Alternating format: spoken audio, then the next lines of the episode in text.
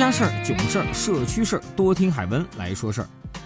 海文是一个汽车发烧友，这点大家都知道啊。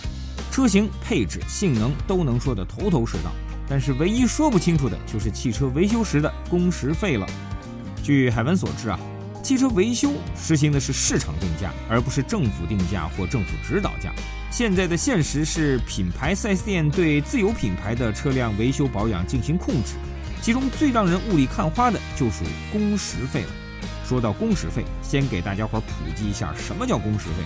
工时费既包含了修理人员的生产工时，也包含了管理人员为车辆维修所付出的社会必要劳动时间，是生产工时、管理工时、仓储工时等劳动时间的总和。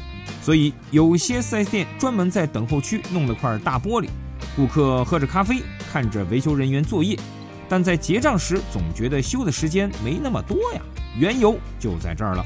据说有百分之二十八点七一的消费者对工时费打闷包表达不满，把这种现象叫做“姚明进去了，潘长江出来”。给大伙儿说一组好不容易才得来的数据：以宝马和奔驰为例，宝马品牌厂方的工时指导价为每工时四十五块。而相同档次的奔驰的厂方工时指导价则为每工时五百八十块，那是不是说宝马的工时费用就比奔驰便宜了呢？其实不然，因为工时费的收取除工时单价外，还要考虑工时定额。宝马的工时额折算后相当于五分钟的人工成本，而奔驰则相当于六十分钟人工成本。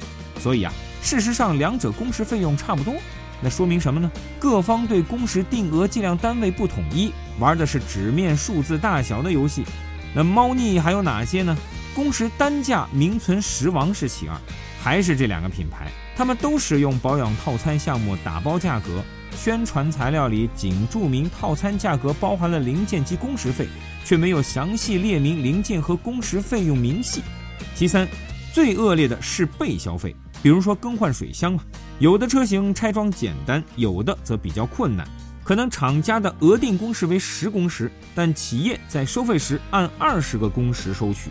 即使消费者知道更换水箱的确切工时，企业也可以解释说，需要拆装就必须要拆装水箱附近其他零部件呢，用消费者维修常识的匮乏来叠加工时，重复收费。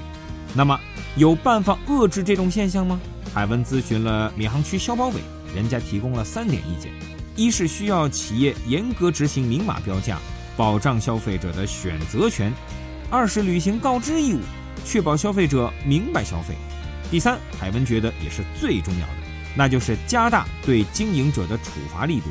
由于价格违法成本过低，法律震慑力不足，如果修改后的价格法把执法实践中行之有效的具体金额规定上升为法律条款。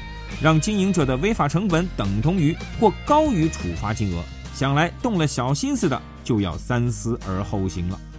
好了，今儿个海文说事儿就到这里，我们下期再见。